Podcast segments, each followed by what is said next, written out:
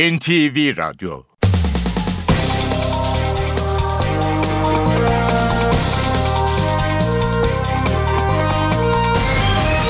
İşe Giderken Mutlu sabahlar. Ben Aynur Altunkaş. Bugün 10 Nisan Perşembe. İşe giderken de Türkiye ve dünya gündemine yakından bakacağız. 7.35'te Ayhan Aktaş spor haberlerini aktaracak. 8.35'te de Emrah Kayalıoğlu işe giderken sporda sizlerle olacak. Gündemin başlıklarıyla başlayalım. Bilgi Teknolojileri ve İletişim Kurumu YouTube'a erişim engelinin devam ettiğini duyurdu. Adana'da yasa dışı dinlemelere yönelik soruşturmada iki emniyet müdürü 6 polis tutuklandı. Yüksek Seçim Kurulu CHP'nin Ankara'da seçimin iptaline ilişkin talebini reddetti. CHP kararı Anayasa Mahkemesi'ne götürmeye hazırlanıyor. AKP'nin Yalova seçimine ilişkin iddiaları ise değerlendirilecek. CHP Genel Başkanı Kemal Kılıçdaroğlu'na mecliste yumruklu saldırıda bulunan Orhan Ö, çıkarıldığı mahkemede bu suçtan adli kontrol şartıyla serbest bırakıldı. Ancak önceki suçları nedeniyle cezaevine gönderildi. Bugün Meclis Başkanı Cemil Çiçek, siyasi partilerin grup başkan vekilleriyle güvenlik toplantısı yapacak. Ankara'dan Kars'a giden özel bir ekip 9 yaşındaki Mert'i kimin öldürdüğünü bulmaya çalışıyor. İşe giderken gazetelerin gündemi.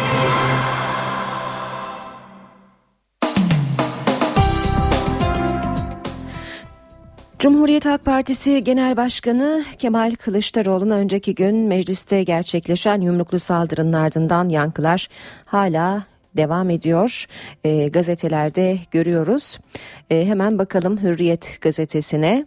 Orhan'dan masallar diyor Hürriyet. Kılıçdaroğlu'na mecliste yumruk atan Orhan Ö ifadesinde grup toplantısını halka açık kaynaklardan öğrendim. Kimseden talimat almadım. Örgüt bağlantım yok. Başbakan ve hükümet aleyhine konuşmasından rahatsızdım dedi. Ev hapsi kararıyla serbest kaldı. Eski suçu olmasa cezaevinden kurtulacaktı. Yumruk suçu yönünden ev hapsi olarak belirlenen adli kontrol kararıyla serbest bırakıldı ancak daha önce işlediği başka suçlardan dolayı uygulanan denetimli serbestlik hakkını ihlal ettiği için kalan 9 aylık cezasını tamamlamak için cezaevine gönderildi. Sorulmayan soruları CHP sordu. Bir gün önce Facebook sayfasına Deniz Gezmiş'in resmini niye koydun? Bu saldırıdan önce ya da aynı gün kimlerle görüştün, buluştun? Buluştuğun insanlarla nerede oturdun? Telefonunu neden bıraktın? Tanıdığın, görüştüğün milletvekili var mı? İlk kez geldiğin mecliste yolunu nasıl buldun? Alt yoldaki camiyi bile bulamaz. Arkadaşları anlatıyor saldırganı. Hasanoğlan mahallesindeki arkadaşları e, diyor ki herhangi bir parti ya da bir kişinin yönlendirmesi var mı bilmiyoruz. Babası öldükten sonra zihnen sıkıntılar yaşamaya başladı. Bağımlılık yapıcı maddeler de kullandığı için Hasanoğlan merkezde bıraksanız bir alt yoldaki camiyi bulamaz haldeydi. Devam edelim yine Hürriyet gazetesinden aktarmaya. Ben de damdan düştüm. Savcılardan gelen dinleme taleplerini değerlendirip izin veren mahkemenin başkanı Hakim Hayrettin Türe daha önce Ergenekon kapsamında dinlenmiş bir isim. Dinlenme kararları ile ilgili kılı kırk yaran Ankara 4. Ağır Ceza Mahkemesi Başkanı Hayrettin Türe damdan düşenin halini damdan düşen bilir. Vatandaşlarımız rahat olsun. Usulü aykırı dinleme kararı devri sona erdi. Bunların tekrar yaşanmaması için büyük çaba harcıyoruz. Milliyet gazetesiyle devam ediyoruz. İşte gezi raporu diyor Milliyet manşetinde. İçişleri Bakanlığı şikayetlere yanıtını hazırladı. Gezi olaylarının devlete karşı güç gösterisine dönüştüğünü ifade eden müfettişler, emniyetin mevzuata uygun davrandığını belirtti. Raporda Gezi Parkı'nın çevreciler Taksim Meydanı'nın marjinal gruplar tarafından eylem alanına dönüştürüldüğü, olayların devlete karşı bir güç gösterisi ve vandalizm niteliği taşıdığı savunuldu. Kitlelere karşı yoğun gaz, gaz su kullanımının bile yeterli olmadığı, çevrecilerle marjinal grupların iç içe geçtiği, bu yüzden güç kullanımı ve gözaltılarda isabetsizlikler yaşandığı vurgulandı. Buna rağmen eylemlere yapılan müdahalelerin ön inceleme gerektirmediğini belirten müfettişler, vali, emniyet müdürü ve polisin mevzuata aykırı uygulama yapmadığını bu nedenle bir idari tasarrufa gerek olmadığını ifade etti. Üyemiz çıktı derhal attık. AK Parti sözcüsü Hüseyin Çelik mecliste Kılıçdaroğlu'na saldıran Orhan Öğün'ün 2012'de kendilerine üye olduğunu belirterek derhal ihraç edildi. Onlarca sabıkası olan birinin üye kabul edilmesi ciddi bir özensizlik dedi. CHP'nin Ankara itirazlarına red. CHP'nin Ankara Büyükşehir Belediye Başkanlığı seçiminin tam kanunsuzluk nedeniyle iptal edilmesi talebini görüşen Yüksek Seçim Kurulu'ndan olumsuz yanıt geldi. Daha önce de İl Seçim Kurulu'na yaptığı e, oyların yeniden sayılması, iptal edilen oyların yeniden değerlendirilmesi yönündeki itirazları reddedilen CHP, Yüksek Seçim Kurulu'nun son kararına karşı Anayasa Mahkemesi'ne bireysel başvuru yolunu kullanacak. MIT Meclisi denetleyecek. Mecliste görüşmelerine başlanan MIT teklifinde sürpriz değişiklikler yapılacak. Başbakan yardımcısı Atalay teklife eklenecek bir maddeyle MIT'e parlamento denetimi getirileceğini açıkladı. Atalay, Türkiye Büyük Millet Meclisi bünyesinde bir komisyon kuracağız. İstihbarat ve güvenlikle ilgili konularda denetleme yetkisi olacak. Madde ihtasıyla teklife bugün koyacağız dedi. Sen uyursan herkes ölür. Konya'da bir tırın yolun karşı şeridine geçerek yolcu minibüsüne ve bir başka tıra çarpması sonucu 9 kişi öldü, 12 kişi yaralandı. Yaralılardan en az 3'ünün daha kritik durumda olduğu belirtildi. Sabah 6.45'teki kaza sırasında karşı şeride geçen tırın şoförünün direksiyon başında uyuduğu öne sürüldü. Ülkenin diğer şehirlerinde meydana gelen trafik kazalarında da en az 8 kişi öldü. Sabah gazetesiyle devam edelim. Gülen Menderes'le siyasete girecekti diyor sabah manşette. 25 yıl hizmet ettiği paralel yapıdan kopan Profesör Keleş, Gülen'in sinsi planını ilk kez açıkladı diyor sabah. Parti kurup arkadan yönetecekti. Süper temiz olmaz. Adalet Bakanlığı Twitter kararını çok sert eleştirdi. Anayasa Mahkemesi süper temiz mahkemesi değildir diyor sabah haberinde. Cumhuriyet e, gazetesiyle devam edelim. Manşet 99 milyon 999 bin 990 dolar bağışmış. Başbakan yardımcısı Bülent Arınç 17 Aralık yolsuzluk operasyonunda kamuoyunun gündeminden düşmeyen TÜRGEV'e yurt içinden 29 milyon lira yurt dışındansa 99 milyon 999 bin 990 Amerikan doları bağış yapıldığını bildirdi. CHP'li Baydar'ın soru önergesini yanıtlayan Arınç vakfın 2012 yılı gelirinin 156 milyon lira, giderinin ise 16 milyon lira olduğunu açıkladı. Gelir gider arasındaki fark dikkat çekti diyor Cumhuriyet haberinde. Yine Cumhuriyet'ten bir başlık arkasında kim var? Kılıçdaroğlu'nu yumruklayan kişi AKP üyesi çıktı. CHP'ye göre saldırı planlı. CHP yönetimi mecliste Kılıçdaroğlu'na yönelik saldırının organize ve planlı olduğu konusunda ısrarlı. Soruşturmanın bilinçli olarak kapatılmaya çalışıldığını vurgulayan CHP'liler birçok soru işaretinin yanıtsız kaldığını ve emniyetin olayın yeterince üzerine gitmediğini dile getirdi diyor Cumhuriyet haberinde. Radikalle devam ediyoruz. Milliyetle aynı haberi Radikal'de de manşette görüyoruz. Gezi raporu. İçişleri müfettişlerine göre Gezi Parkı gösterileri yanlış anlamadan çıktı, zabıta çadır yakınca da büyüdü. Polis gaz ve suyu münferit hatta yetersiz kullandı. Valinin olumlu tweetleri karşılıksız kaldı. Hukuksuz iş yok diyen müfettişler ön inceleme ve disiplin soruşturmasına gerek olmadığını dile getirdi.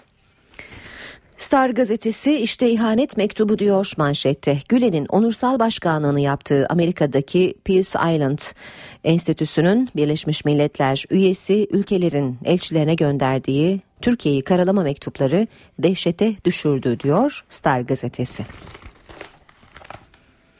Habertürk'le devam ediyoruz. Habertürk'ün manşeti o anneye duyarsız kalamam. Kılıçdaroğlu'ndan şimdilik şikayet yok. CHP lideri saldırganın annesinin babalık yapsın affetsin feryadına olumlu yaklaştı deniyor haberde. Bankacılara prim bayramı personel, e, personele 535 milyon lira dağıtacaklar. 2013'te kar eden bankalardan 6'sı bu yıl personelini ödüllendirecek deniyor haberin devamında. Paralelde ilk tutuklamalar başlıklı haber Habertürk'te de yer alıyor. Paralel yapılanma için ilk tutuklamalar dün geldi. Adana'da valilik, emniyet ve bazı hakimlerin telefonlarını dinledikleri iddiasıyla 6 polis tutuklandı. Biri kadın, 2 polis serbest deniyor haberde. Geçelim Yeni Şafak'a. Yeni Şafak'ta da e, Star'la aynı haberi görüyoruz. Utanç mektubu. Yeni Şafak, Gülen'in Fahri Başkanı olduğu Barış Adaları Enstitüsü'nün Amerika'daki yabancı ülke temsilcilerine gönderdiği mektubu ele geçirdi diyor gazete. Türkiye hakkında karalamalarla dolu mektupta 90 yıllık demokrasi krizde deniliyor. Ve Zaman Gazetesi'yle bitireceğiz bu bölümü. Meclisteki saldırıda şüpheler derinleşiyor. Kılıçdaroğlu'na saldıran Orhan Öğün'ün annesinin çocuğumu kullandılar sözü ne anlama geliyor? Meclise gelmeden önce kimlerle görüştü? Tanıdığı siyasetçiler olduğu ve para aldığı iddia edildi. Saldırgan olaydan dört gün önce kullandığını söylediği esrarı kimden ve nasıl temin etti? Milliyetçi görüntüsü köşk seçimleri öncesi CHP ile MHP tabanı arasında çatışmayı mı hedefliyor sorularını e, sormuş Zaman Gazetesi manşetinde. Basın özetleri bu bölümde bitiyor. Reklamlar için bir kısa molamız var yaklaşık 5 dakika sonra yine buradayız. Saat 7.17 işe giderken gündemin ayrıntılarıyla sürüyor. YouTube'a kapatma devam ediyor. Bilgi Teknolojileri ve İletişim Kurumu'ndan dün gece yapılan açıklamada dava konusu içeriklerin bir kısmının yayınlanmaya devam ettiği gerekçesiyle YouTube'a erişim engelinin devam ettiği bildirildi. YouTube 27 Mart'ta Dışişleri Bakanlığı'nda yapılan Suriye konulu gizli toplantı kayıtlarını yayınladığı gerekçesiyle Telekomünikasyon İletişim Başkanlığı tarafından ulusal güvenlik gerekçesiyle erişime kapatılmıştı. PIP ayrıca Gölbaşı Sulh Ceza Mahkemesi'nden YouTube'a erişimin engellenmesi kararı da almıştı. Merkezi Amerika Birleşik Devletleri'nde bulunan YouTube şirketinin mahkeme kararına itiraz etmesi üzerine sakıncalı içerikler kaldırıldığı gerekçesiyle hem Gölbaşı Sulh Ceza Mahkemesi hem de Gölbaşı Asliye Ceza Mahkemesi erişime engel kararını kaldırmıştı. Ancak dışişlerindeki toplantıya ilişkin içeriklerin tamamı kaldırılmadığı gerekçesiyle tip kararıyla YouTube'a erişim engeli sürüyor sürüyor. Yerel seçimden sonra Ankara için gözler Yüksek Seçim Kurulu'ndaydı. CHP'nin Ankara'daki yerel seçimin iptaline ilişkin başvurusu kurulda oy birliğiyle reddedildi. CHP Genel Başkan Yardımcısı Bülent Tezcan şimdi Anayasa Mahkemesi'ne başvurmaya hazırlandıklarını açıkladı. Ankara'da seçim iptal edilmedi. Yüksek Seçim Kurulu CHP'nin iptal başvurusunu reddetti. Ana Muhalefet Partisi 30 Mart yerel seçimlerinin ardından il ve ilçe seçim kurullarına 3 başvuruda bulundu. Oyların yeniden sayılması, iptal edilen oyların değerlendirilmesi ve birleştirme tutanaklarındaki usulsüzlük. Ancak bu 3 başvuru da reddedildi. CHP itirazlarını bu sefer Yüksek Seçim Kurulu'na taşıdı. Seçimin iptalini istedi. Ancak YSK'dan da oy birliğiyle red kararı çıktı. YSK red gerekçelerini 4 maddede topladı. Ankara seçiminde geçersiz sayılan 124 bin oyun iptal gerekçesi olmadığı, oynama yapıldığı iddia edilen tutanakların sonucu etkilemediği, sandık tutanaklarında mühür olmamasının oyları geçersiz kılmayacağı ve fazladan oy kullandığı iddia edilen kişilerin görevliler olması. CHP'nin Ankara Büyükşehir Belediye Başkan adayı Mansur Yavaş'ın karara ilk tepkisi bir hukukçu olarak YSK'nın aldığı kararı hayretle karşıladım. Hak ve adalet arayışımız sonuna kadar devam edecek oldu. CHP lideri Kemal Kılıçdaroğlu ise tepkisini Twitter'dan Türkiye'nin adının şaibeli seçimlerle lekelenmesi üzücüdür. Ülkemizin adını lekeleyen hükümete karşı daha çok çalışacağımıza söz veriyorum sözleriyle dile getirdi. Cumhuriyet Halk Partisi şimdi süreci Anayasa Mahkemesi ve Avrupa İnsan Hakları Mahkemesi'ne taşımaya hazırlanıyor. Yüksek Seçim Kurulu Ankara seçimlerini iptal etmenin yaratacağı siyasi sarsıntıdan çekinmiş olacak ki hukuk gözüyle değil de siyasi mülahazalarla siyasi etki altında karar vermiştir. Böyle düşünüyoruz. Anayasa Mahkemesi'ne bireysel başvuru hakkını ve arkasından da Avrupa İnsan Hakları Mahkemesi'ne müracaat hakkımızı sonuna kadar kullanacağız. Yüksek Seçim Kurulu AK Parti'nin Yalova'daki seçimin iptali için gerekçe gösterdiği iddiaların incelenmesine karar verdi. Yalova'daki seçimi önce bir oy farkla kazanan oyların yeniden sayılması üzerine ise 6 oy farkla CHP'ye kaybeden AK Parti Yüksek Seçim Kurulu'na iki ayrı başvuru yapmıştı. Yüksek Seçim Kurulu AK Parti'nin geçersiz oyların yeniden sayılması talebini reddetti. Oy kullanmaması gereken 63 kişinin oy kullandığı iddiasıyla seçimin iptali talebinin ise Yalova İl Seçim Kurulu kurulunca incelenmesine karar verdi. Kurul MHP'nin Kastamonu'daki oyların yeniden sayımı başvurusuna ilişkinse bir ara karar verdi. MHP'nin seçmen niteliği olmayan 320 kişinin oy kullandığı iddiasının Merkez İlçe Seçim Kurulunca incelenmesini istedi. Cumhuriyet Halk Partisi İstanbul Üsküdar'da seçimin iptali için Yüksek Seçim Kurulu'na başvurdu. CHP'nin Üsküdar Belediye Başkan adayı İhsan Özkez 16.500 geçersiz oy olduğunu iddia etti. Özkez itiraz süresi bittiği halde tam kanunsuzluk iddiasını gerekçe gösterdi. Şanlıurfa'nın Ceylanpınar ilçesinde BDP ve HDP'liler seçimlere şaibe karıştığı iddiasıyla eylem yaptı. Diyarbakır Büyükşehir Belediye Başkanı Gülten Kışanak ve HDP eş başkanı Sebahat Tuncel'in de aralarında olduğu kalabalık BDP ilçe binasına yürüdü. İlçede oyların gasp edildiğini iddia eden eylemciler seçimlerin yenilenmesini istedi. İşe giderken Türkiye Büyük Millet Meclisi'nde Milli İstihbarat Teşkilatı'nın yapısında köklü değişiklikler içeren teklifin görüşmeleri sert tartışmalarla başladı. Muhalefetin eleştirilerine cevap Başbakan Yardımcısı Beşir Atalay'dan geldi. Bakanlar Kurulu hukuk dışı talimat mı verecek? Hukuk dışı hiç kimse talimat veremez. Hiçbir kurum, hiçbir kurum hukuk dışı talimatları uygulamaz. Uygularsa sorumlu olur. Milli İstihbarat Teşkilatı'nın 30 yıllık kanununda kritik değişiklikler öngören teklif Meclis Genel Kurulu'nda. Görüşmeler muhalefetin teklife ilişkin eleştirileriyle başladı. Bakın bu teklif anayasanın her maddesine aykırı.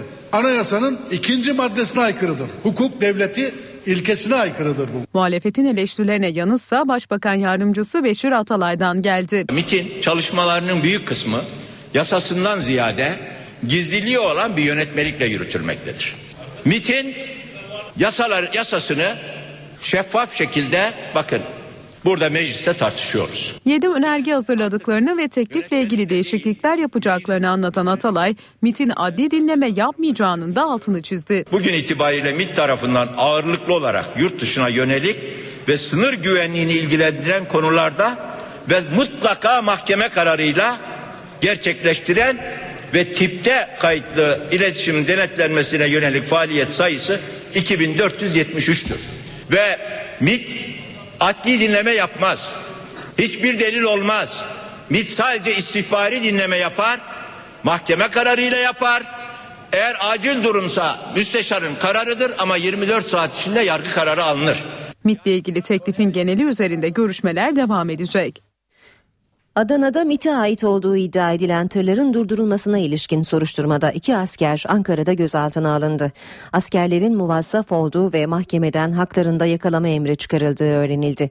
Askerlerden biri soruşturmanın yürütüldüğü Adana'ya gönderildi. Diğer askerin de Ankara'daki işlemlerinin ardından e, Adana'ya gönderileceği bildirildi. Adana'da yasa dışı dinlemeye yönelik operasyonda gözaltına alınan 6 polis tutuklandı. Tutuklular arasında 2 emniyet müdürü de bulunuyor. Adana'da yasa dışı dinlemelerle ilgili 6 polis tutuklandı. Soruşturma kapsamında gözaltına alınan bir emekli 8 polisin savcılıktaki sorgusu tamamlandı. Polislerden ikisi serbest bırakıldı. Mahkemeye sevk edilen diğer 6 kişi ise tutuklandı. Tutuklananlar arasında iki emniyet müdürü de bulunuyor. Sanıklar usulsüz dinleme ve özel hayatın gizliliğini ihlal etmekle suçlanıyor.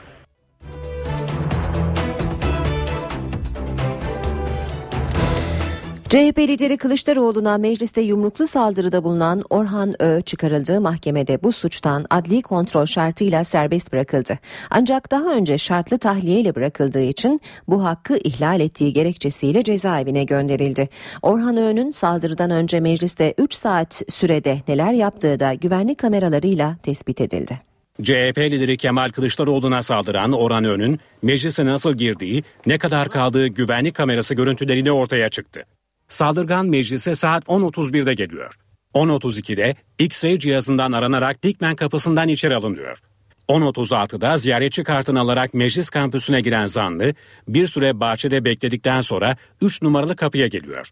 Bu kapıda da yeniden X-ray cihazından geçiyor ve polis ayrıca elle arama yapıyor. Kulise inen Orhan Ö, MHP grup toplantısı bittikten sonra oradan ayrılıyor. Ve yeniden Dikmen kapıya dönerek orada bulunan kafeteryada yemek yiyor. Ardından yeniden 3 nolu kapıdan CHP grup toplantı salonuna gidiyor ve saldırıyı gerçekleştiriyor.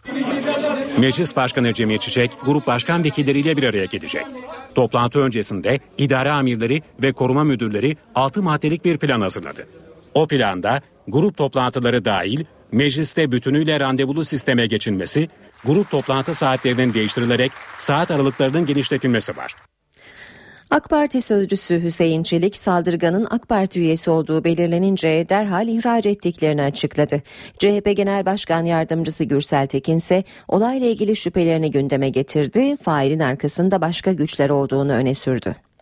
Sırada spor haberleri var. Sözü Ayhan Aktaş'a bırakıyoruz. Spor haberleri başlıyor.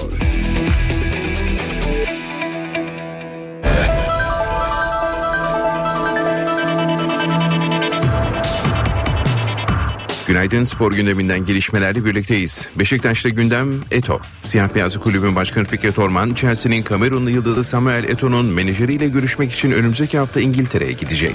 Beşiktaş'ta Eto heyecanı yaşanıyor. Vodafone Arena stadına yıldız oyuncu getireceğim sözü veren Başkan Fikret Orman transfer için harekete geçti. Orman'ın hedefinde Kamerunlu yıldız Samuel Eto var. Fikret Orman sezon sonunda Chelsea ile sözleşmesi bitecek Samuel Eto'nun menajerleriyle görüşmek için önümüzdeki hafta İngiltere'ye gidecek. Başkan Orman Londra'da Eto'nun menajeriyle yüz yüze görüşecek. Orman böylelikle devre arasında Ronaldinho ile yapılan pazarlıklarda ortaya çıkan bilgi kirliliğinin de önüne geçmeyi planlıyor. Görüşmelerin olumlu geçmesi halinde Başkan Fikret Orman Londra'da Eto ile bir araya gelecek. Kamerunlu golcü geçtiğimiz aylarda teknik direktör Jose Mourinho ile yaşadığı polemikle de gündeme gelmişti. Portekizli teknik adamın Eto'nun gerçek yaşını kim biliyor sözlerine attığı gol sonrası yaptığı ihtiyar taklidiyle cevap veren tecrübeli oyuncunun sezon sonunda İngiltere'den ayrılmasına kesin gözüyle bakılıyor. Bu sezon Chelsea formasıyla 32 resmi maçta forma giyen Kamerunlu Yıldız 11 gol kaydetti. Yabancı kuralına Beşiktaş engeli. 16 Süper Lig kulübü 6 artı 2 konusunda görüş birliğine varırken siyah beyaz takım mevcut uygulamanın devam etmesini istiyor. Fenerbahçe ise kararı Türkiye Futbol Federasyonu'na bıraktı. Türk futbolunda yabancı sınırlaması kuralı tartışılmaya devam ediyor. Spor Toto Genel Müdürlüğü'nün Anadolu kulüpleriyle bir araya geldiği yemekte 16 Süper Lig ekibi 6 artı 2 uygulamasına evet dedi. Daha önce değişikliğe sıcak bakmayan Medical Park Antalya Spor ve Akisar Belediye Spor Kulüplerinin başkanları da çoğunluğa uyma kararı aldı. Kulüpler Birliği Başkanı İlhan Cavcav 6 artı 2 için Fenerbahçe ve Beşiktaş kulüplerinin de tahkime gitmeyeceğine dair söz verdiklerini söyledi. Ancak Beşiktaş kulübü gelecek sezon daha önce açıklanan 5 artı 0 artı 3'ün uygulanmasını bunun sadece 5 artı 1 artı 2 şeklinde değiştirilmesine sıcak bakacaklarını açıkladı. As Başkan Deniz Atalay NTV Spor'a yaptığı değerlendirmede İlhan Cavcav bizim büyüğümüz ve saygı duyduğumuz bir isimdir. Kendisiyle bu konuyu daha önce de görüşmüştük. Ancak biz yönetim kurulu olarak ilk verilen kararın değişmesini istemiyoruz. Sınırlamanın 6 artı 2 olmasını kabul etmeyeceğiz. En fazla 5 artı 1 artı 2 olarak yapılacak değişikliğe onay verebiliriz ifadelerini kullandı. Fenerbahçe cephesi ise yeni sezon öncesi kararı Türkiye Futbol Federasyonu'na bırakmış durumda. Kulüpler Birliği toplantılarına katılmayan Sarı Lacivertliler federasyona verilecek karara uyacağına dair yazı gönderdi. Fenerbahçe yönetiminin salı günü yapacağı toplantıda yabancı kuralını görüşmesi ve konuyla ilgili açıklama yapması bekleniyor. Yabancı kuralının değişmesini isteyen Galatasaray ise 6 artı 2'yi onaylayan kulüpler arasında. Sarı Kırmızıların İcra Kurulu Başkanı Lütfü Arıboğan, 16 Süper Lig temsilcisinin federasyona gönderdiği yazıyı Galatasaray adına imzaladı. Futbol Federasyonu Başkanı Yıldırım Demirören daha önce yaptığı açıklamada yabancı kuralının değişebilmesi için 18 kulübün görüş birliğine ihtiyaçları olduğunu söylemişti. Galatasaray Fenerbahçe derbisinin üstünden günler geçti ancak gerilim sürüyor. Fenerbahçe yönetimi derbide yaşananlarla ilgili çok sert bir açıklama yayınladı. Açıklamanın hedefinde Galatasaray Derbi maçının yankıları sürüyor. Sarı lacivertli kulüp resmi internet sitesinden yayınladığı yazılı açıklamayla Galatasaray yönetimini çok sert ifadelerle eleştirdi.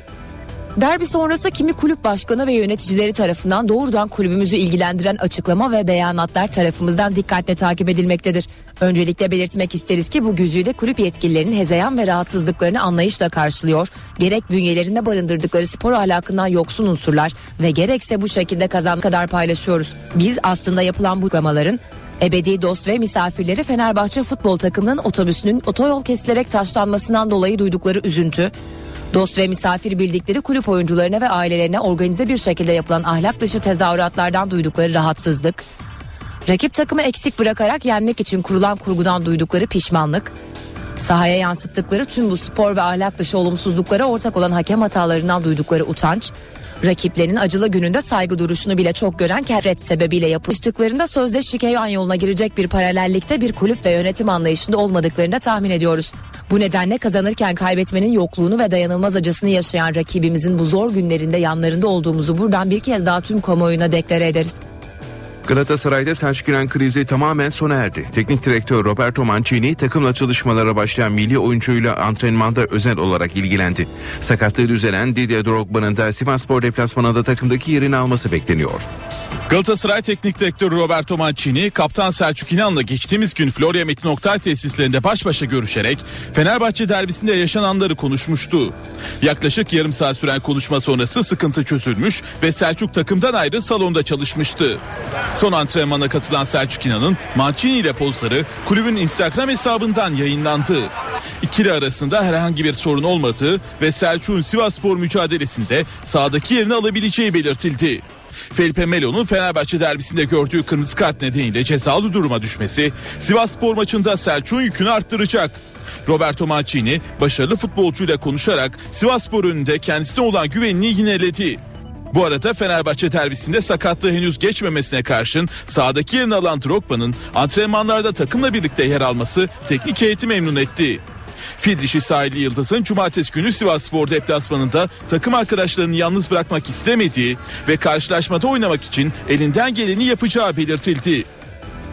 Trabzonspor teknik sorumlusu Hami Mandıralı sıkıntılı bir dönem yaşadıklarını ifade ederek camiadan destek istedi. Mandıralı Fenerbahçe maçının tamamlanamamasından duyduğu üzüntüyü de dile getirdi.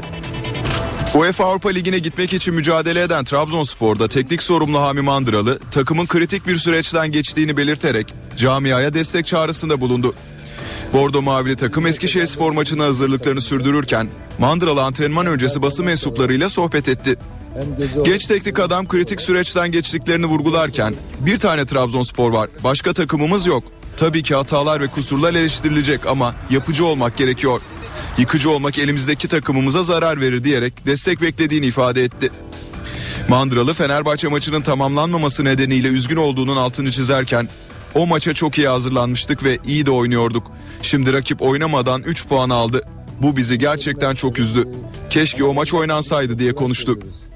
Trabzonspor'un Mehmet Ali Yılmaz tesislerinde yaptığı antrenmana sakatlığı devam eden Bamba, hafif sakatlığı bulunan kaleci Onur Kıvrak katılmadı. Bu arada geçen hafta İstanbul'da evlenen Zokora ve düğününe izinsiz gittiği için son iki çalışmaya alınmayan Kolman antrenmana katıldı.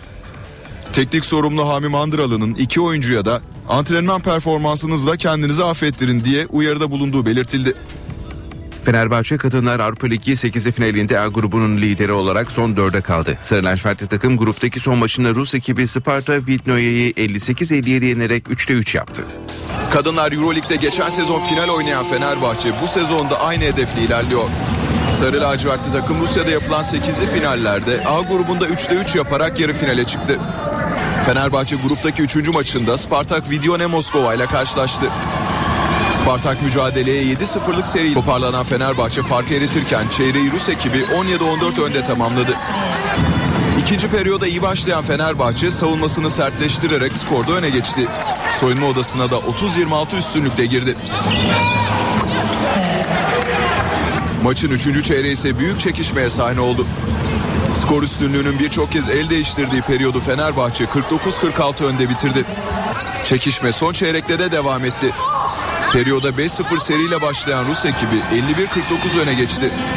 Çabuk toparlanan Fenerbahçe bitime 3 dakika kala 56-55 öne geçti ve maçı 58-57 kazandı. Grubu lider bitiren Fenerbahçe'de Cappy Pondexter 16 sayıyla takımının en skorer ismi oldu. 13 sayı atan Angel McCautry de galibiyette pay sahibiydi. Sarı lacivertli takımın yarı finaldeki rakibi de belli oldu. B grubunda Ekaterinburg'un ardından ikinci sırada yer alan Fransız ekibi Tango Bourges Fenerbahçe ile eşleşti.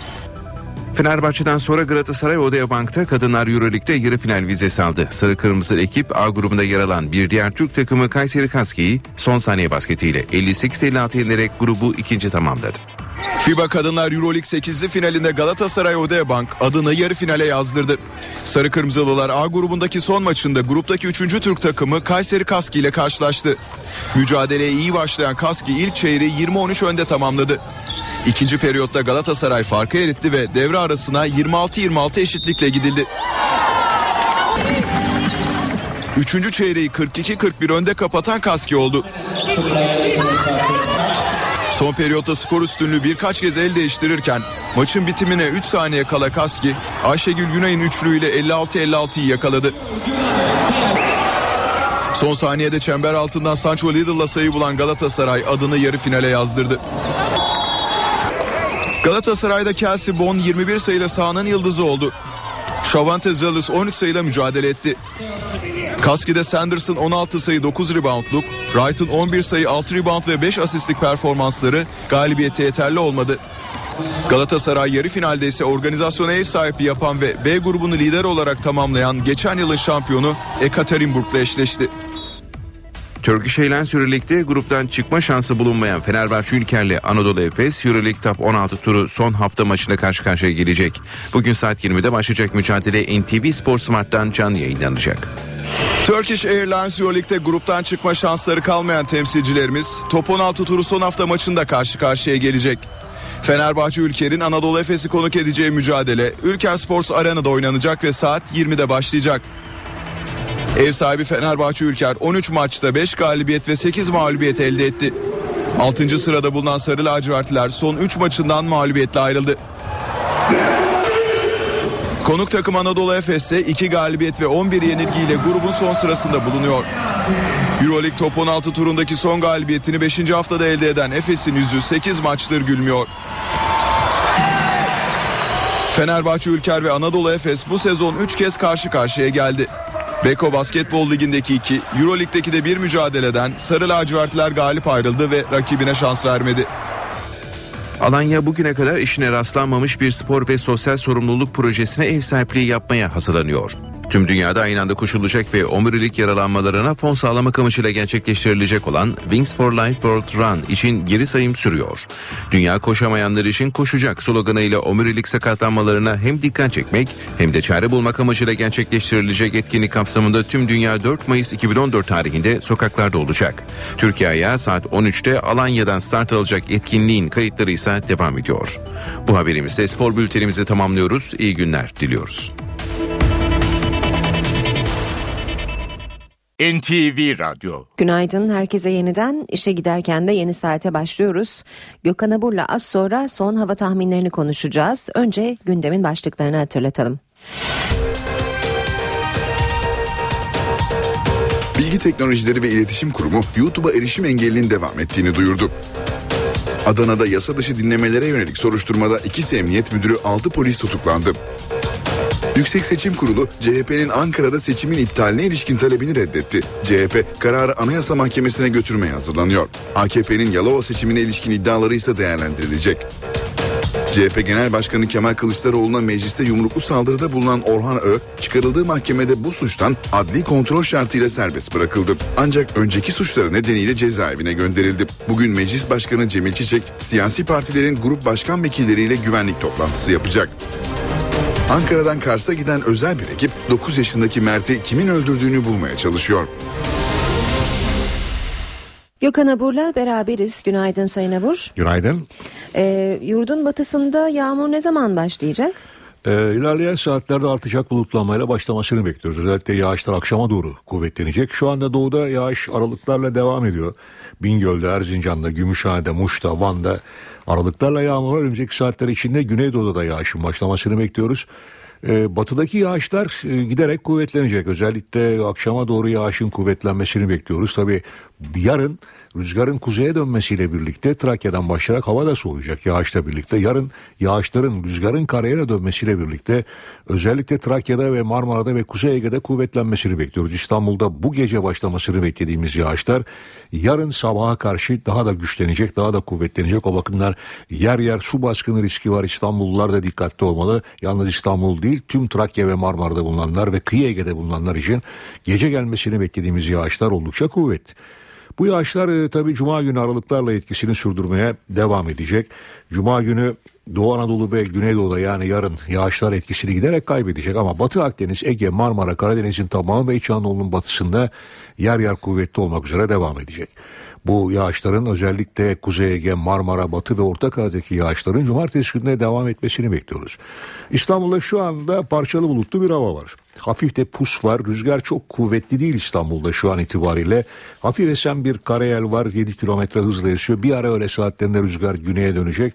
Ama akşama doğru tekrar rüzgarın karayele dönmesini bekliyoruz ki bu karayel yönlü rüzgar bulutları taşımaya devam edecek. Bugün hava oldukça sıcak. Bugün 17 derece. Yarın yağışla birlikte birkaç derece azalacak ama İstanbul'da asıl serinlemeyi cumartesi günü bekliyoruz. Cumartesi günü sıcaklıklar yer yer 11-12 derecelere kadar düşebilecek. Bu hızlı bir düşüş tabi. Pazar günü tekrar kıyıya gelen başlayarak sıcaklıkların birkaç derece yükselmesini bekliyoruz. Ankara'da ise bugün oldukça sıcak bir gün var.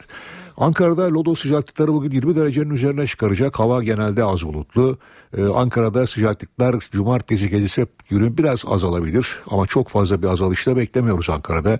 İzmir'de ise bugün için hafif yağmur başlayacak fakat sıcaklıkla birlikte sıcaklığın artması ve rüzgarın kuvvetlenmesiyle birlikte gece saatlerinde yağmur giderek İzmir'de de kuvvetlenecek. Evet bizleri bekleyen koşullar genelde böyle. Gökhan Abur teşekkürler.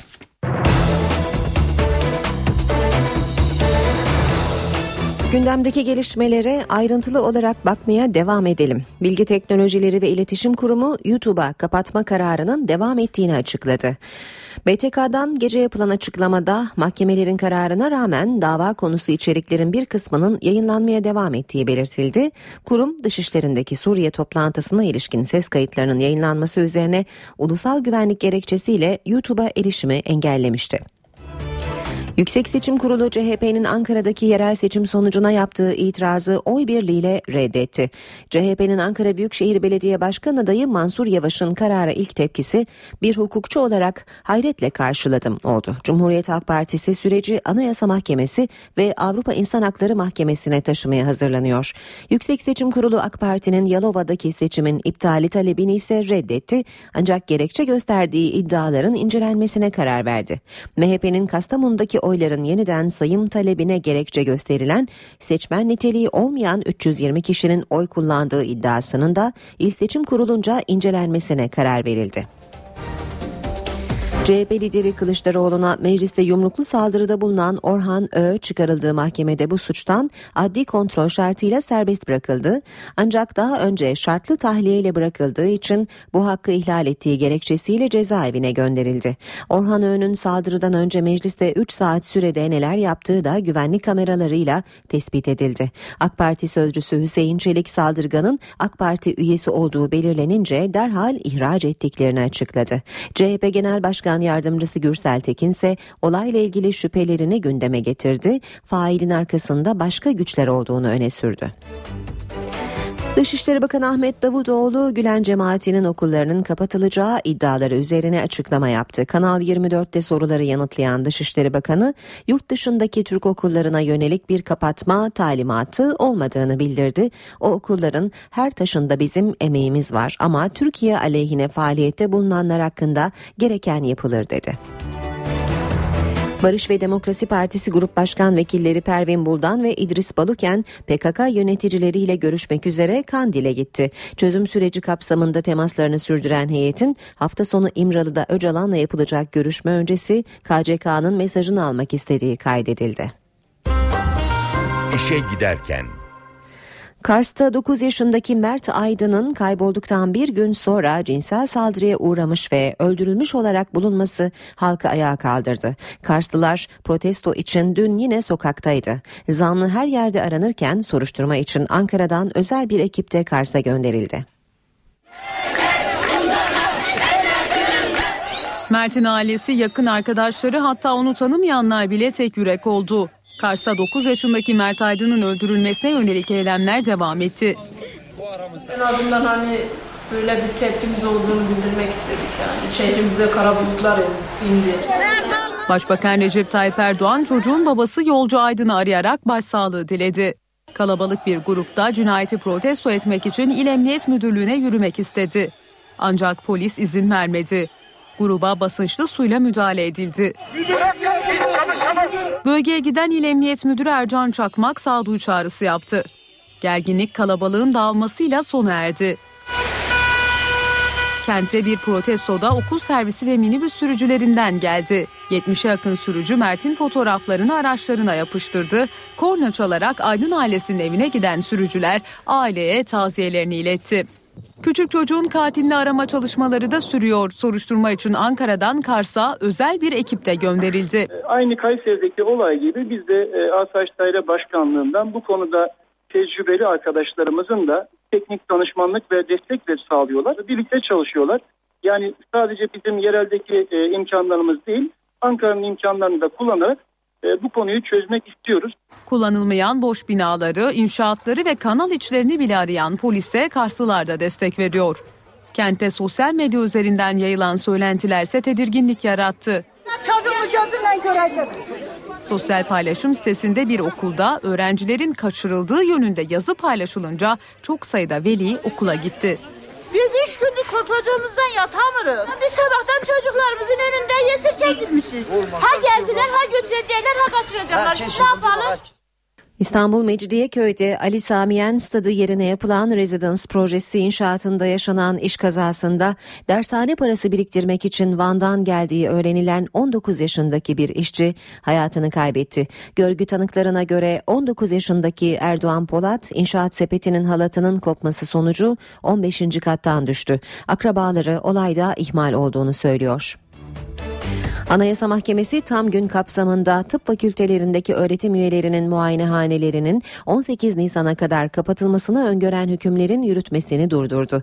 Başvuruyu CHP yapmıştı. Yürürlüğü durdurulan maddeler mesai saatleri dışında serbest meslek faaliyetinde bulunan veya özel kuruluşlarda çalışan öğretim üyelerine 3 ay içinde bu faaliyetlerini sona erdirmelerini içeriyor. Kredi kartlarından alınan yıllık ücret ve kredi kullanırken alınan dosya masrafı sınırlandırıldı. NTV yeni uygulamanın etkilerini hem vatandaşa hem de güncel ekonomik gelişmeleri NTV Radyo'da Ayşe teyze için yorumlayan Profesör Güngör Uras'a sordu. Banka ücret ve komisyonlarına sınırlama geldi.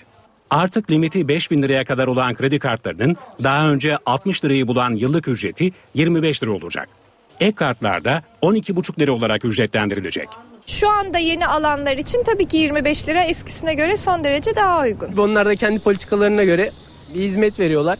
Onu değerlendirip bir fiyat biçiyorlar. Biz de kullandığımız için mecbur ediyoruz.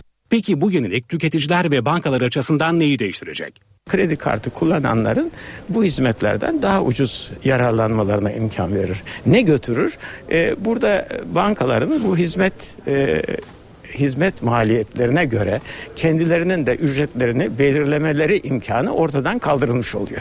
Kredi alımlarında ortalama 1000 lirayı bulan dosya masrafının 500 lirayla sınırlanmış olması tüketicileri en çok sevindirecek değişikliklerden biri. Zaten bankanın kredisini kullanarak o bankayı bir e, kâra sokuyoruz. Bir de ayrıyetten bizden dosya masrafı adı altında alınan bir paraya ben tamamen karşıyım. Adam 1000 lira kredi çekecek gene 500 lira masraf edecek. Öbür taraftan bir adam 100 milyar çekecek gene 500 lira ödeyecek. Bu uygulama tabii ki iyi olmadı. Belli bir sınır gelmesi demek bu işin artık yasal olduğu anlamına geliyor. Bankadan kullandım 150 liralık bir ücret almıştım. Artık muhtemelen vatandaşın zararına olacaktır diye düşünüyorum.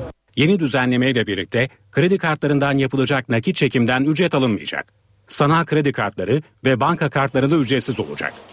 Uluslararası Para Fonu IMF Dünya Ekonomik Görünümü raporunu yayınladı. Rapora göre Türkiye'nin bu yıl için öngörülen büyüme hızı yavaşlayacak, küresel ekonomi ise toparlanıyor.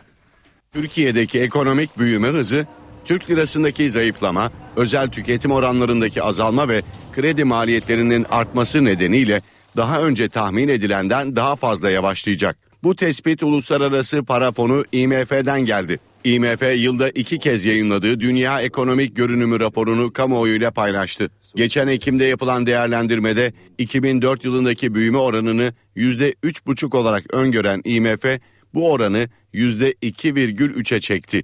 IMF'ye göre Türkiye'deki büyüme oranı 2015'te ise %3,1'e yükselecek. Raporda Türk ekonomisinin hassas noktalarından biri olan cari işlemler açığının bu yıl %7,9'dan %6,3'e düşeceği de tahmin ediliyor. Uluslararası Para Fonu Türkiye için 2014 yılı enflasyon tahminini de %5,3'ten %7,8'e yükseltmiş durumda. IMF küresel ekonominin ise toparlanmakta olduğunu belirtiyor. Buna göre geçen yıl %3 olan büyüme oranı bu yıl %3,6'ya çıkacak. 2015'te ise %3,9 olacak. Toparlanma güçleniyor. En iyi toparlanma Amerika Birleşik Devletleri'nde. Almanya ve İngiltere'nin performansı da iyi. Avrupa için öngörünün son iki yılda ilk defa olumlu. IMF bu olumlu tespitlere karşın aşağı yönlü risklerin devam ettiğini de vurguluyor. İşe giderken Şimdi Ankara'ya bir kez daha döneceğiz. Karşımızda Gökhan Gerçek var. Gökhan günaydın. Aynur günaydın. E, bugün e, olağan görüşmeler günü gündemde de Cumhurbaşkanlığı e, seçimi var. Başbakan ve Cumhurbaşkanı ayrı ayrı yaptıkları açıklamalarda adaylık sürecinde birbirimizle görüşeceğiz demişlerdi. Bu açıklamaların ardından bugün ilk kez bir araya gelecekler. Bu yüzden önemli bu görüşme. Ve tabii gündemde diğer sıcak başlıklar da var. Seni dinleyelim Gökhan. Evet devletin zirvesinde bugün köşk konuşulacak gündemin diğer ayrıntılarını verelim ama sıcak bir gelişmeyle başlayalım. YouTube yasağı dün başından gelmişti müjdeli haber. YouTube'a erişim yasağını hem e, Sulh Ceza Mahkemesi hem de Asya Ceza Mahkemesi kaldırdığını açıklamıştı ama gece yarısı Bilgi Teknolojileri İletişim Kurumu yasak devam ediyor dedi. Gerekçe ise e, yasaklı içeriklerin kaldırılmamış olması. E, 27 Mayıs tarihinde Dışişleri Bakanlığı'nda yapılan çok gizli toplantının kayıtlarının internette YouTube'da yayınlanmasının ardından gelmişti. Yasak önce idari yasak konulmuştu. TİP tarafından ardından Gölbaşı tarafından e, YouTube'a erişim yasağı getirilmişti. E, YouTube merkezi Amerika merkezi tarafından içeriklerin kaldırılmasının ardından Gölbaşı Sulh Ceza Mahkemesi erişim yasağını kaldırmıştı. Ancak söylediğim gibi hala o içerikler YouTube'da duruyor dedi Bilgi Teknolojileri İletişim Kurumu. Bu nedenle yasağın kaldırılmadığını açıkladı. Türkiye'den YouTube'a erişim hala yasak. Bunu söyleyebiliriz. Görüşmelere gelelim. Bugün Perşembe e, Ankara'da olağan görüşme günü gözler Çankaya Köşkü'ndeki Cumhurbaşkanı Abdullah Gül ile Erdoğan arasındaki görüşmede olacak. Gül Erdoğan görüşmesi gündem maddelerinden birinin de Cumhurbaşkanlığı seçimi olması bekleniyor. Karşılıklı açıklamalar vardı bu konuda. Son olarak Cumhurbaşkanı Abdullah Gül şahsımla ilgili konularda benim ne söyleyeceğim başkanların değil benim ne söyleyeceğim önemli olacak demişti ve başbakanla konuşup bir yol haritası çizeceklerini söylemişti. Bu yüzden bu görüşmede öncelikli olarak bu konunun gündeme gelmesini bekliyoruz. Ee, Başbakan Erdoğan'ın önemli görüşmeleri var. Genelkurmay Başkanı Necdet Özel ile bir araya gelecek. İçişleri Bakanı Efkan Ala Emniyet Genel Müdürlüğü, e, Müdürlüğü heyetiyle Diyanet İşleri Başkanı ile bir araya gelecek Başbakan Erdoğan.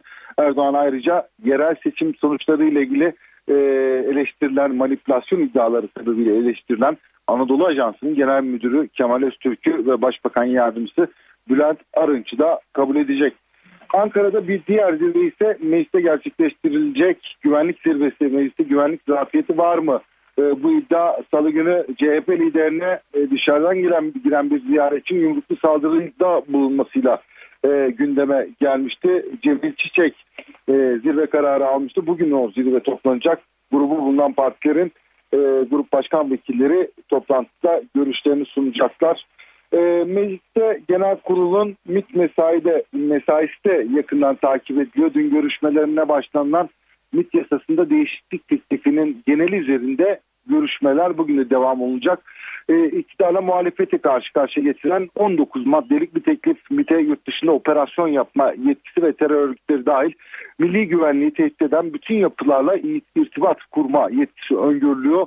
Hem e, idari hem de yapısal değişiklikler öngörülen e, bir düzenleme MİT'e geniş yetkiler veren düzenleme dediğim gibi iktidar ve muhalefet e, sert tartışmalarına sebep olan bir düzenleme bugün neler olacak takip edeceğiz. Evet yerel seçimler geçti. İtiraz süreçleri devam ediyor.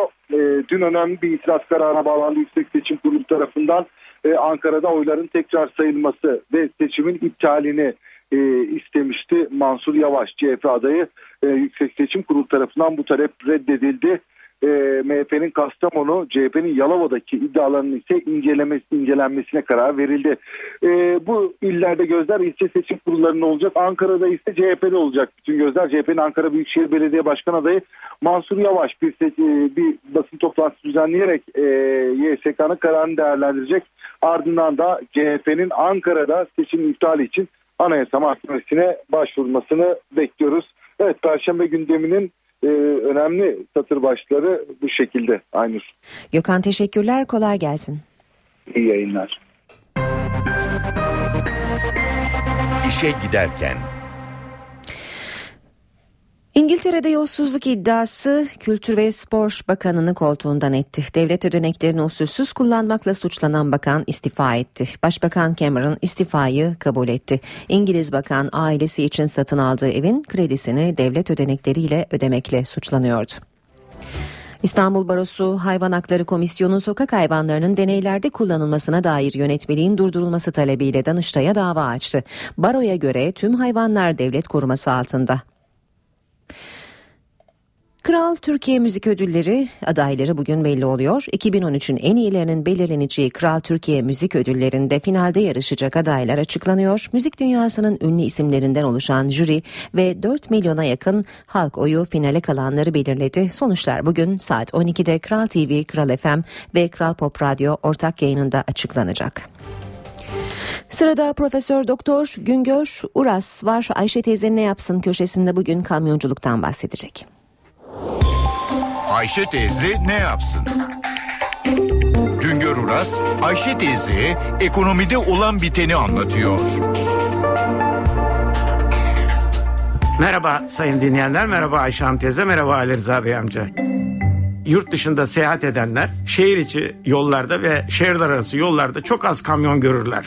Bizde ise şehir içinde de şehirler arası yollarda da yoğun kamyon trafiği vardır. Çünkü şehir içinde inşaat faaliyetleri sürüp gidiyor. Şehirler arasında da yük taşımasının tamamına yakını kamyonlarla yapılıyor. Yollarımızda gelip giden kamyonların sayıları 760 bine ulaştı. Kamyon sektörü ekonomi ve istihdam bakımından önemli bir sektör haline geldi. Yollarımızda yük taşıyan kamyonların çoğu yerli üretim. Makinesi ve aktarma organları ithal ama kalan bölümleri yerli. Yılda 30-35 bin dolayında hafif ve ağır kamyon üretimimiz var. 2013 yılında yeni kamyon satışı rakamı 40 bin dolayında. Buna karşılık yıl içinde 13 bin kamyonda da mülkiyet devri olmuş. Trafikteki kamyonların yarıdan fazlası 10 yıldan yaşlı kamyonlar. Sadece dörtte birinin yaşı 5 yıldan daha az. 760 bin hafif ve ağır kamyonun çoğu İstanbul ve Ankara plakası taşıyor. Sonra Konya, Tunceli, Şırnak, Hatay bu iller fazla sayıda kamyonların kayıtlı olduğu iller. Kalkınma Bakanlığı'nın açıklamasına göre 2013 yılında yurt içindeki taşımalarda karayolu taşımaları ilk sırada. Deniz yolu taşımaları, demir yolu taşımaları çok az paya sahip. Yurt içindeki taşımalarının yaklaşık %95'i kamyonlarla yapılıyor. Karayolu taşımacılığı dış ticarette de önemli. İhracatımızın yarısı deniz yolu ile %36'sı karayolu ile yapılıyor. Hava yollarının ihracatımızdaki payı %8 dolayında. İthalatımızın ise %60'a yakını deniz yolu ile %14'ü karayolu ile %9'u hava yolu ile yapılıyor. 760 bin kamyon doğrudan çalışanı ile en az 1,5-2 milyon kişiye iş imkanı sağlıyor, aş imkanı sağlıyor. Bu bakımdan kamyon sektörü Türkiye ekonomisi için hem ekonomik bakımdan hem de istihdam bakımından önemini sürdürüyor. Bir başka söyleşi de birlikte olmak ümidiyle şen ve esen kalınız sayın dinleyenler. Güngör Uras'a sormak istediklerinizi ntvradio.ntv.com.tr adresine yazabilirsiniz. Birazdan ara vereceğiz ama ara vermeden önce piyasalara da bakalım. BIST 100 endeksi %2,05 oranında değer kaybedip 72.428 puandan kapandı. Bu sabah dolar 2 lira 10 kuruş, euro 2 lira 92 kuruştan işlem görüyor. Euro dolar 1.38, dolar yen 102 düzeyinde. Altının onsu 1316 dolar kapalı çarşıda, külçe altının gramı 89, çeyrek altın 157 liradan işlem görüyor. Brent petrolün varili 108 dolar. Emrah Kayalıoğlu'yla işe giderken spor. Emrah Kayalıoğlu ile işe giderken spor başlıyor. Tek, e, merhabalar, günaydın herkese. Spor gündeminde yine hayli yoğun başlıklarla karşı karşıyayız bu sabahta. E, Galatasaray'dan haberlerimiz var. E, Ünal Aysal Drogba görüşmesi e, var. Mali Genel Kurul'dan haberler var. E, yine özel röportajlar var. E, kadınlar 8'li final haberlerimiz var. Hangisiyle başlayalım ne dersiniz? Fenerbahçe'nin tüzüğüyle başlayalım isterseniz. Ee, Hürriyet'te öyle bir manşet Hürriyet'te var vardı. haber. Evet. Ee, yani bu çalışma uzun süredir var Fenerbahçe'de. Bu 1 milyon üye e, hedefi. Hem e, ilk başlangıçta verecekleri giriş aidatlarıyla e, kulübe ciddi bir ekonomik katkı. Hem üstüne yıllık aidatlarla düzenli e, önemli bir gelir kaynağı daha yaratmak gibi bir sistem var. E, orada yani haberde iki nokta dikkat çekiyor. Ee, 81 ilde Fenerbahçe kulübüne ait işte e, bir oluşum gerçekleştirdikten sonra orada e, her 100 üyeye bir delege sistemiyle e, yani eğer alt sınıf üyelik olacaksa öyle adlandıralım. Bir normal kulüp üyeliği olacak çünkü bir de bu delegasyonla temsil edilecek üyelikler olacak. E, illerin e, temsilcileriyle işte İstanbul'da 25-30 bin kişilik bir genel kurul toplamak gibi bir hedef var. Yani kolay bir organizasyon değil. Yapılabilirse e, büyük iş olur. Dün Galatasaray'la ilgili işte konuşurken e, bu liseye bağlı kalması, üye alımındaki kısıtlama Evet, Galatasaray'dakinde işte dünyada farklı uygulamaları var bu işin. E, yani çok geniş katılımla genel kurullarını yapanlar da var. E, taraftarlarını da üyelik sistemini ayrı tutanlar da var. E, Fenerbahçe ikisinin bir sentezi gibi bu delegasyon sistemiyle ikisinin bir sentezi gibi bir yolda ilerliyor. E, yani o tabii tüzüğün tam bir çıkmış halini de görmek lazım ama orada ilginç bir haber haberin içinde ilginç bir nokta daha var. E, ihraç yetkisinin yönetim kuruluna geçmesi gibi bir e, çalışma. Bu yetki disiplin kurulundaydı e, yönetim kuruluna geçecek. Yani disiplin kurulu sadece kovuşturmayı yapıp soruşturmayı yapıp e, yönetim kuruluna işte o bilgisini ve önerisi yani soruşturma bilgilerini ve önerisini sunacak. Kararı da İhraç kararını yönetim kurulu verecek ki genelde e, son dönemi düşünürsek Fenerbahçe'de e, ihraç kararlarıyla ilgili e, gelişmelerde müşteki yönetim kurulu oldu bugüne kadar. Evet. Kararı da oranın verecek olması aslında biraz şey Tuhaf olmuş. tuhaf olacak gibi geliyor bana ama yani e, yeni yasal düzenlemelerle zaten işte dernekler kanunda atıfta falan bulunarak böyle bir şey yapmak zorundayız gibi bir ifade var orada. E, ama o o tarafı oldukça uzun süre tartışılır bu işin. Çünkü e, yani Fenerbahçe'de sonuçta son kongrede e, çok başarılı olamasa da e, bir muhalefet olduğu gerçeğini unutmamak lazım. E, o muhalefetten bu böyle bir adıma karşı e, ciddi anlamda ben tepki geleceğini düşünüyorum ama tabii sonuçta yönetim kuruluna yönelik de başta Yıldırım'a yönelik de e, çok ciddi bir e, üye desteği olduğunu unutmamak lazım. Dolayısıyla böyle bir tüzük değişikliği gündeme geldiğinde artıları eksileri masaya yatırıldığında yani çok kuvvetli bir destekle başkan seçildi çünkü Aziz Yıldırım.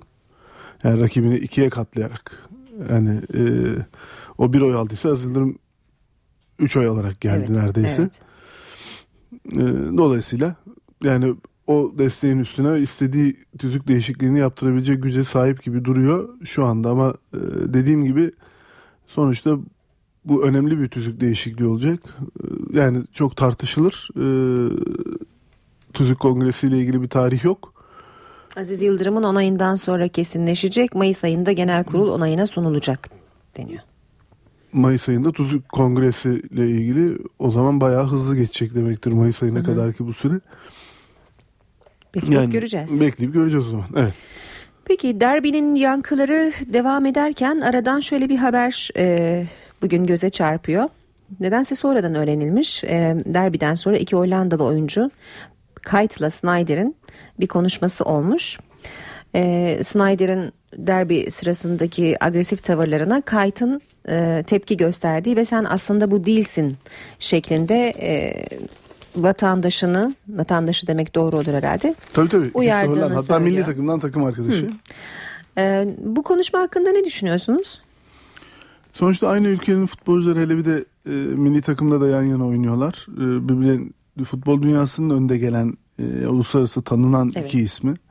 Yani e, aynı ülkenin e, vatandaşı olup milli takımda beraber oynamasalar bile bir futbol dünyasındaki bilinirlikleriyle bir samimiyetleri de olabilir zaten.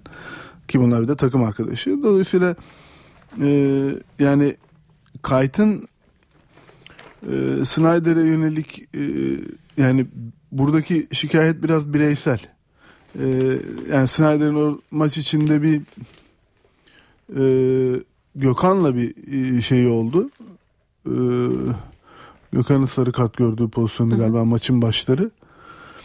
E, onun dışında başka bir tartışmanın içinde e, bir kere daha kendini buldu. o. E, Volkan'ın falan Volkan'ın galiba sarı kart gördüğü pozisyon olabilir. Ee, o kadar çok pozisyon oldu ki şimdi üzerinden de Volkan'dı 4-5 galiba gün ama. geçince e, tam hatırlayamayabiliriz yani.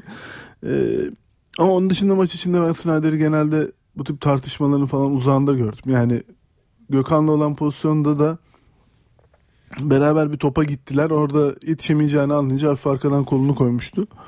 Ee, hakem faul bile vermedi bir pozisyondu zaten. Ee, yani oyun devam etmişti de orada ama sonrasında bir itiş kakışa kadar gitti o iş. Ee, yani Galatasaray takımında e, eleştirilebilecek futbolcular var ama Kayt'ın Snyder'ı onun içine koyması herhalde aralarındaki e, hukuktan kaynaklı. Yani sitemi ona yapmış. Yani Evet, takımdan belki evet. başka oyunculardan şikayetçi ama e, yani Yakın onu yapmış. yakın onu bu gördüğü için herhalde e, ona Sana söylüyorum sen anla gibi olmuş? Peki Galatasaray'a geçelim isterseniz. Şimdi hem e, Ünal Aysal'ın iade-i itibar e, konusunda bir açıklaması olmuştu. Ayrıca bir de Drogba ile yaptığı bir görüşme var. Ee, Ünal Aysal cezalı üyelerin affedilmesi maddesinin altında kimseye iade-i itibar verilmesi yatmıyor e, diye konuşarak hem Adnan Polat'a hem de camiaya mesaj verdi e, dün. Evet, yani divan kurulunda Hı e, hı. oldu bu gelişmeler. Burada e, yani evet hep Adnan Polat ve onun e, yönetiminin idari yönden ibra olmadığı genel kurul üzerinden yürüyor tartışma. E, ama oylanacak olan madde 95 yılından bu yana e, disiplin cezası almış bütün üyeleri e, de kapsıyor. E, ha, sayı kaçtır e, onu açık söyleyeyim bilmiyorum. E, ama e, yani öyle bir genel bir e, çalışma üzerinde durduklarını söylüyor Ünal Aysal. Herhangi bir kişi iadeye itibar yoktur derken onu kastediyor ama tabii en gündemde olanında e, Polat en yakın dönem. Evet. E, Adnan Polat dönemi ve o genel kuruldaki idari ibrasızlık üzerinden yürüyor tartışma. E, ama orada da e, Adnan Polat'ın da yani hukuki olarak son derece haklı bir şekilde hem Yargıtay hem Yargıtay Üst Kurulu'ndan biz idari ibrasızlık diye bir şey olmadığını çıkarttık. Hı hı. Bizim zaten herhangi bir şeye itiraz e, ihtiyacımız yok gibi bir görüşleri var. Hatta özür bekliyoruz gibi bir Evet, açıklaması iade olmuştu. itibar değil özür bekliyorum demişti. Ee, yani Ünal Aysal orada tabii bu işin bu iade itibar gibi algılanması yani kamuoyuna bu şekilde yansımasının e, genel kurul dele, üyeleri üzerinde yaratacağı olumsuz izlenimin de farkında. Yani e, konuşmasında Galatasaray'da kimse itibarsız değildir. Kimsenin dolayısıyla iade itibara ihtiyacı yoktur Evet. gibi ifadeleri de var. Ee, yani sonuçta oy kullanamayan, disiplin cezaları yüzünden oy kullanamayan üyelere e, yönelik bir e, kucaklayıcı bir hamle olduğunu söylüyor. Yani Adnan Polat ve onun yönetiminin o idari ibrasızlığının e, değil daha geniş kapsamlı bir çalışma olduğuna vurgu yapıyor. O ama yani dediğim gibi gündemde olan tarafı öbür taraf olduğu için herkes o taraftan yaklaşıyor olaya. Ee, yani genel kurulda göreceğiz. Yani büyük olasılıkla geçecektir zaten bu madde. Ee, Tabii divanda Galatasaray divanında çok tartışılan konulardan biri de tabii mali durumu oldu yine kulübün. Ee, yönetim kurulundan Mete İkiz orada bilgilendirmede bulundu. Ee, orada ilginç olan nokta şu. ee, Sayın İkiz de onun beyanından söylüyorum. Futbol takımının değeri işte 165 milyon dolar olarak gösterilmiş. Oyuncuların bonservis değeri. Ee, bu veriye nereden ulaşıldı tartışılınca öyle bir tartışma olunca e, Transfermarkt internet sitesinden aldık gibi bir açıklama yapmış. Ee, yani tabii e, Transfer yani, Market internet sitesinde. Evet. Ee, o da tabii onun üzerine de e, yanlış hatırlamıyorsam Hayrettin Kozak olabilir. Ee, yani çok değerli bir abimizdir. Ee, şey, kişisel olarak da görüşürüz. Ayrıca e, yani Galatasaray'la ilgili tespitlerine kulak vermek gerekir. Or, orada onun üzerine e, şöyle bir yorumda bulunmuş o.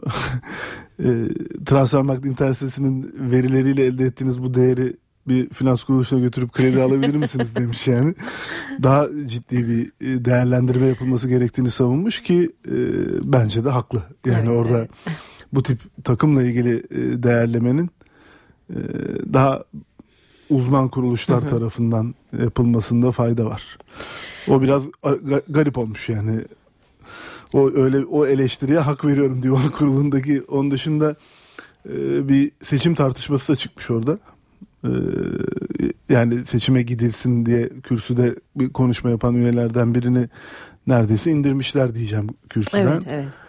E, Se- yani Seçim kararı alınmayacağı kesin gibi o zaman. ya üslup nasıldı bilmiyorum tam. Yani sonuçta ya yayın olduysa bile izlemedim ama medyaya yansıtığı kadarıyla görüyoruz.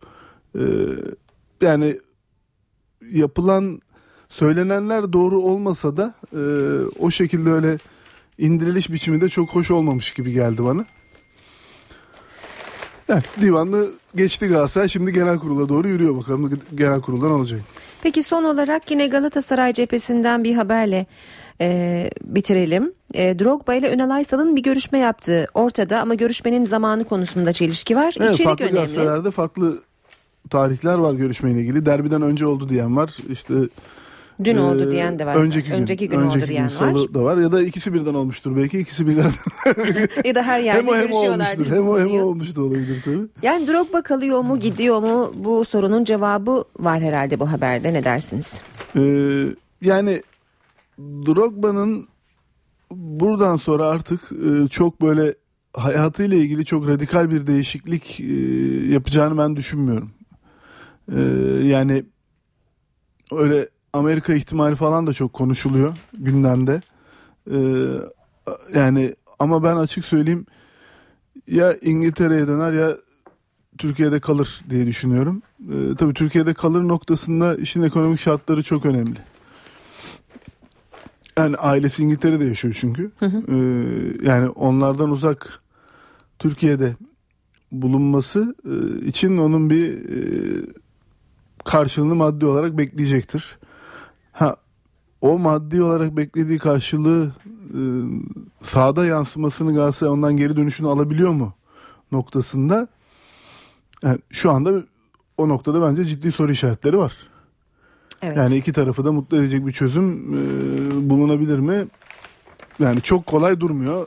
Bana herhalde İngiltere'ye dönecek gibi geliyor şu anda. Şu ana dil konusu da önemli. Çocukların ana dili İngiltere İngilizce olan bir e, ülkede yetişsin, O- büyüsün istiyorum o demiş. anlamda Türkiye'de yani birçok yabancı futbolcu e, son derece uygun okullarda çocukların eğitimlerini sürdürebiliyorlar. O noktada sıkıntı yaşayacağını Başka ben- bir yabancı oyuncudan böyle bir şey duymadım. Evet yani Türkiye'ye getirmeye kalktığı sürece problem olmaz ama o İngiltere'de devam etmesini düşünüyor ailesinin hayatı. Hı hı. E, o anlamda onları getirmeyi düşünmüyor. Olabilir. Yani o da onun tercihi. Peki bu haberle bu bölümü bitirdik. Evet 10.30'a o bayan basket fa- iki takımımız yarı finalde. Onunla ilgili bir uzun uzun konuşabiliriz. Ee, onun dışında bu Melon'un etik kuruluna sevkiyle ilgili haberler var. Ee, onun üzerine bence konuşmak lazım. Bir de Faruk Süren'in röportajı vardı. Evet eski Galatasaray başkanlarıyla Habertürk'ün röportajları devam o ediyor. seri devam ediyor. Peki e, o halde 10.30'da 10.30 haber özetlerinin ardından görüşmek üzere. hoşçakalın. NTV Radyo